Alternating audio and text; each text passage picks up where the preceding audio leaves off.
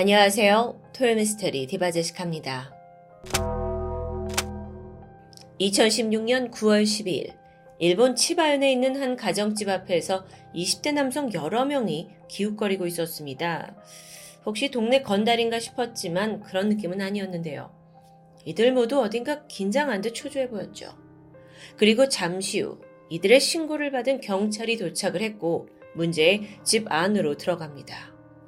그리고 거실 중간에서 처참하게 토막난 시신을 발견하고 말았죠. 피해자의 신원은 21살의 남성 타케우치 료. 그는 2주 전부터 행방불명 상태였습니다. 이 밖에서 서성이던 남성들은 료를 찾아다니던 친한 친구들이었고요. 그런데 실종 2주 만에 다른 곳도 아니라 바로 그의 집 안에서 시체로 발견된 상황. 대체 어떤 일이 있었던 걸까요? 살인 사건임이 밝혀지고 가장 먼저 범인으로 지목된 사람이 있습니다. 료가 집에 없다라면서 친구들이 들어오는 걸 필사적으로 막았던 료의 친누나였는데요. 물론 인상이 다는 아닙니다. 하지만 보시는 이 사진 속에서 너무도 온순해 보이는 이 누나가 친동생을 토막살인했다고요? 너무 성급한 결정 아닐까요? 싶었지만 우선 꼬이고 꼬인 이 사건을 잘 이해하기 위해서는 타케우치 가족에 대해 알아보려고 합니다. 사망한 타케우치료는 부모와 4살 위 누나 그리고 두 명의 여동생 사이의 둘째였습니다. 그런데 가정 환경이 꽤 불우했어요. 아버지는 아이들에게 굉장히 무관심했고 어머니 또한 손찌검이 잦았습니다. 부모가 식기를 제대로 씻지 않은 채 음식을 주기도 했다고 하는데 또 어쩔 땐 이틀 이상 밥을 먹지 못하고 굶기도 했고요. 그러던 2008년 아버지가 정신질환 판정을 받게 되고 일을 그만두면서 집에서 요양을 시작합니다. 사실 이전에도 이 아버지가 제대로 된 역할을 했던 건 아니었는데 집에 계속 머물게 되면서 더욱 그는 무너져 가는 듯 했어요. 한동안 아버지가 무력하게 멍하니 있다가 얼마 후에는 극단적인 시도로 목숨을 잃을 뻔하기도 했죠. 이 가정이 그야말로 위태로웠습니다. 결국 2011년 부부는 이혼을 결심했고요. 어머니는 막내딸만 데리고 집을 나가게 되죠. 그렇다면 이제 이 집의 남은 가족은 아버지, 그리고 첫째 딸 타케우치 에미, 둘째 아들 타케우치 료, 그리고 셋째 딸이었습니다. 그런데 직장을 잃고 집에서 요양하는 아버지 에게는 이 자식들을 부양할 경제력 능력이 전혀 없었죠. 그러니 별 수 없이 장녀였던 에미가 대학을 자퇴하고 알바를 시작합니다. 동생들을 먹이고 또 공부시켜야 하니까요. 그런데 이 아버지에게는 사실 또 다른 문제도 있었습니다. 다 같이 같은 집에 사는데도 불구하고 하루 종일 방 안에만 틀어박혀서 거의 나오질 않는 겁니다. 아이들과 전혀 교류하지 않아요. 결국 2014년 아버지는 방 안에서 고독사한 채로 발견됩니다. 사인이 심근경색이었는데요. 버젓이 가족이 같이 살고 있는 집에서 벌어진 일이었죠. 이 비극 이후에 참다 못한 셋째 딸마저도 집을 나가고 말았는데요. 이제 이곳에는 큰딸 타케우치 에미와 둘째 타케우치료 이렇게 남매만 덩그러니 남게 됩니다. 당시 누나 에미의 나이가 23살, 료가 19살이었습니다. 여태 뭐 다사다난한 가정이었긴 했지만 누나 타케우치 에미는 친구들 사이에서 아주 밝고 명랑한 사람이었습니다. 고등학교 때 육상부에서 활동을 했고요. 또 공부도 게을리하지 않았어요. 집안 사정 때문에 대학을 자퇴하긴 했지만 이후 5년간 알바를 쭉 하면서 뭐 직장에서도 늘 칭찬받는 성실한 직원이었고요. 그녀가 일하던 곳의 점장님은 에미 걔는 굉장히 건강하고 밝은 사람이다. 어, 딱히 가족에 대한 뭐 어려움이나 고민을 말한 적은 없는 것 같다라고 말했는데요. 오라. 에미는 뭔가 자신의 가정사에 대해서 좀 감추고 싶었던 걸까요? 한편 그녀는 밖에서 굉장히 쾌활했지만 집에만 돌아오면 좀 바뀌는 듯 했습니다. 어린 나이에 음, 과장이 된 어떤 부담감 때문이었을까요? 아니면 사회생활에 좀 찌들어서일까요? 단적으로 어떤 점이 달랐느냐? 그녀의 방을 보면 거의 뭐 쓰레기장이라고 해도 될 만큼 혼란스러웠다고 해요. 음식과 화장품, 속옷들이 그냥 어디 들어가지 못하고 한 공간 안에 그냥 아무렇게나 널브러져 있는 겁니다. 굉장히 이게 정상적인 사고를 가지고 있는 사람인가 싶을 정도인데 동생 타케우치 료 또한 밖에서는 사실 평판이 좋았어요. 간호시설에서 일을 했는데 남을 돕는 일에 큰 보람을 가지고 있는 듯 했죠. 인간관계도 좋아서 주변에 늘 사람들이 많이 있었습니다. 그럼 이 남매 둘 사이는 어땠냐 봤더니 두 사람이 꽤나 돈독합니다. 누나는 알바한 돈으로 동생 핸드폰과 옷을 사주기도 했고요. 동생도 뭐 누나라면 끔찍히 여겼죠. 그런데 아버지가 사망한 이후 이 집에 남매만 남게 되면서 그 상황이 서서히 바뀌게 된 것 같습니다. 일단 이 두 사람이 덩그러니 집에 남았고 룸메이트가 됐죠. 그러면서 서로 집에서 지켜야 할 규칙을 만들게 됩니다. 그 첫 번째는 생활비를 반반 부담하자. 음, 뭐 당연하겠죠. 두 번째, 서로의 방에 들어가지 말자. 세 번째, 마지막으로 그 허락 없이 친구를 집에 부르지 말자. 뭐 남매 간 서로의 프라이버시를 존중하는 기본적인 규칙으로 보입니다. 그런데 문제는 동생 료가 이걸 잘 지키지 않았다는 거예요. 이 남매가 월말이 되면 각자 사용한 영수증을 보여주면서 자, 생활비 얼마냐 이렇게 계산을 하기로 약속을 했죠. 근데 동생은 영수증을 모으지 않는 겁니다. 버려버리기 일쑤였죠. 이뿐만 아니라 누나가 방에 들어가는 걸 끔찍이 싫어하는데도 불구하고 한 번은 누나 방에 들어갔어요. 그리고 장난삼아 사진을 찍은 적도 있었죠. 그리고 정작 문제는 이걸 트위터에 올리게 된 건데요. 보고 계신 바로 이 사진들입니다. 방 안에 쌓여 있는 박스, 근데 그 박스 안팎으로 과일, 뭐 바나나가 놓여져 있죠. 이것만 봐도 사실 단적으로 이 방안이 어땠는지 좀 알 수 있을 것 같은데요. 어쨌든 료는 이렇게 난잡한 누나 방사진을 올려서 놀렸죠. 아, 집에 아무도 없는데 누나는 혼자 뭐 재밌는 게임이라도 한 걸까요? 라는 글을 올렸습니다. 료는 어쩌면 누나가 집안을 너무 더럽게 쓰는 것에 큰 불만을 가지고 있는 듯 했어요. 이 외에도 남매 간에는 누가 쓰레기를 버릴 거냐, 설거지는 왜 안 했냐 등등의 사소한 트러블이 계속되었습니다.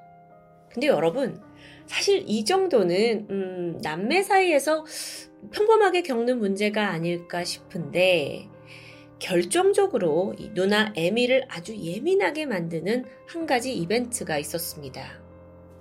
이 집에 원래 셋째 여동생이 쓰던 빈 방이 하나 있었습니다. 근데 거기를 료가 자신의 오락실 게임방으로 개조를 하게 된 사건이죠. 보시는 이 사진은 료가 직접 트위터에 자랑하면서 올린 자신의 그 오락실 게임방 사진입니다. 보시다시피 뭐 정말 그 외부에 있는 오락실에서 볼 법한 각종 기계들이 놓여 있죠. 료가 이 장비들을 직접 구매했다고 해요. 그리고 종종 자신이 플레이하는 영상을 찍어서 올리기도 했죠. 친구들을 불러서 놀기도 했고요. 료에게 이곳은 그야말로 뭐 놀이터, 아, 뭐 천국 같은 곳이었습니다. 그런데 이 방이 누나방 바로 옆 공간입니다. 그러니까 동생이 게임을 할 때마다 방으로 소음이 들려가요. 심지어 게임 기계들이 막 이렇게 전자 드럼도 있고 막 비트 맞추고 버튼을 막 누르는 그런 종류이기 때문에 소음이 더 극심했다고 합니다. 그리고 이 문제를 두고 두 사람 사이의 갈등이 깊어지기 시작했죠. 물론 이 게임방이 있는 일의 이후에도 남매 사이가 좋을 때도 있습니다. 둘이 간혹 외출을 해서 시간을 보내기도 했는데 그 기록은 료의 트위터에 고스란히 남아있고요. 오늘은 누나와 데이트하는 날, 누나가 사준 푸딩이 맛있다 등등의 지극히 평화로운 일상의 내용들도 남겨놨습니다. 그런데 또 얼마 못 가서 트위터에 네, 이러니까 누나가 싫다, 누나가 이상한 짓을 하고 있다, 뭐 다수의 불만이 표출되기도 하죠. 저는 사실 여러분께 좀 격양이 돼서 설명하긴 했지만 여기까지 하더라도 어느 남매들과 그닥 다를 게 없다라는 생각이 좀 들긴 하는데요. 어떠신가요?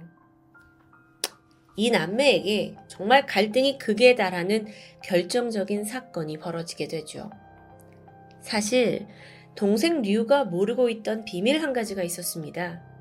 아버지가 사망한 후에 이 남매에게는 연금 형식으로 유산이 지급되었던 거예요. 그게 1년에 약 150만엔, 하나로 한 1,500만 원에 달하는 큰 금액이었죠. 문제는 그 돈을 지금껏 누나인 에미가 혼자 차지하고 있었다는 겁니다. 이걸 동생 류가 우연히 알게 되었고 격하게 분노했죠. 누나한테 왜 그 돈을 혼자 가졌냐라고 따지는 건 물론이고 당시에 그 친구에게 아니 그 돈의 절반은 당연히 내 거 아니냐 억울하다 라면서 누나가 그 돈에 그렇게 욕심이 난다면 차라리 이 집을 나가서 혼자 살아야 한다 이 집은 나한테 남겨놔야 한다 뭐 이런 이야기도 했었고 결국 원망이 극에 치닫게 됩니다. 지난 몇 년간 아버지의 유산을 독점했던 에미. 어라, 그러고 보니까 평소에도 소비 성향이 좀 컸습니다. 원하는 물건들을 마구 사댔고요. 그게 방에 막 어지럽게 쌓여 있었던 거죠. 아니, 그런데 또 돈에 허덕이기도 했어요. 사실 사건이 있을 무렵에 동생과 원래 반반 생활비를 내기로 했는데 이마저도 꽤 밀려 있었다고 합니다. 그래서 직장을 가지고 있던 동생이 거의 생활비 전부를 부담하게 되었고요. 우리가 이건 모르던 부분이었는데요. 주민들의 증언에 따르면 사건 한 달 전부터 이 남매의 원성이 높아지기 시작했다고 합니다. 리오가 여기 내 집이니까 너 나가라 라는 막 분노에 찬 목소리를 들은 적도 있었고요. 심지어 막 두 사람이 밀치며 몸싸움을 벌인 적도 있었고요. 그렇게 위기의 날들이 지속되던 중에 사건이 벌어진 그날도 다툼이 있었습니다. 에미의 증언에 따르면 화를 내던 동생 료가 갑자기 부엌 칼을 쥐고 에미를 위협했다고 합니다. 겁이 난 누나 에미 또한 칼을 집어 들었고 그대로 동생에게 던졌죠.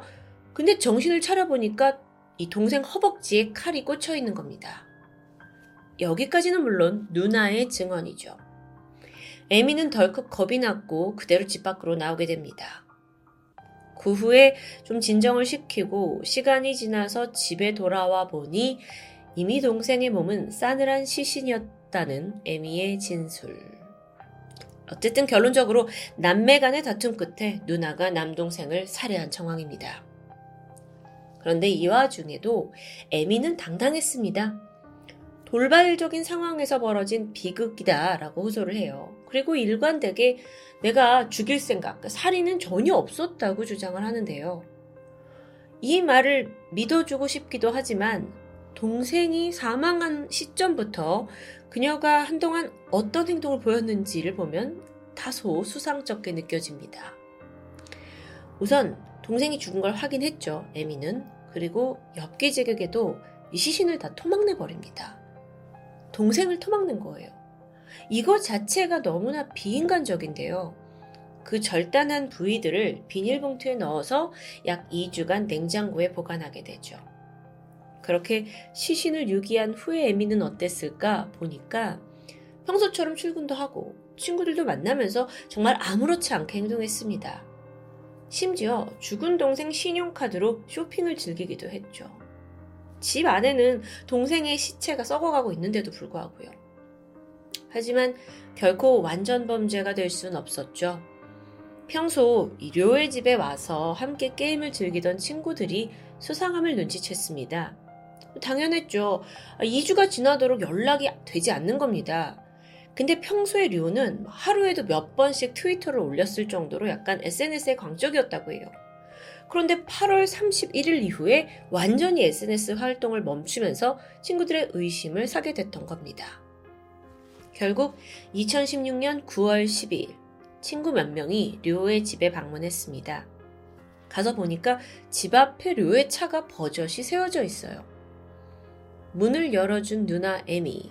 그녀는 동생이 집에 없다 라면서 지금 집이 너무 더러워서 아무도 들어올 수 없다 라고 맞게 되죠.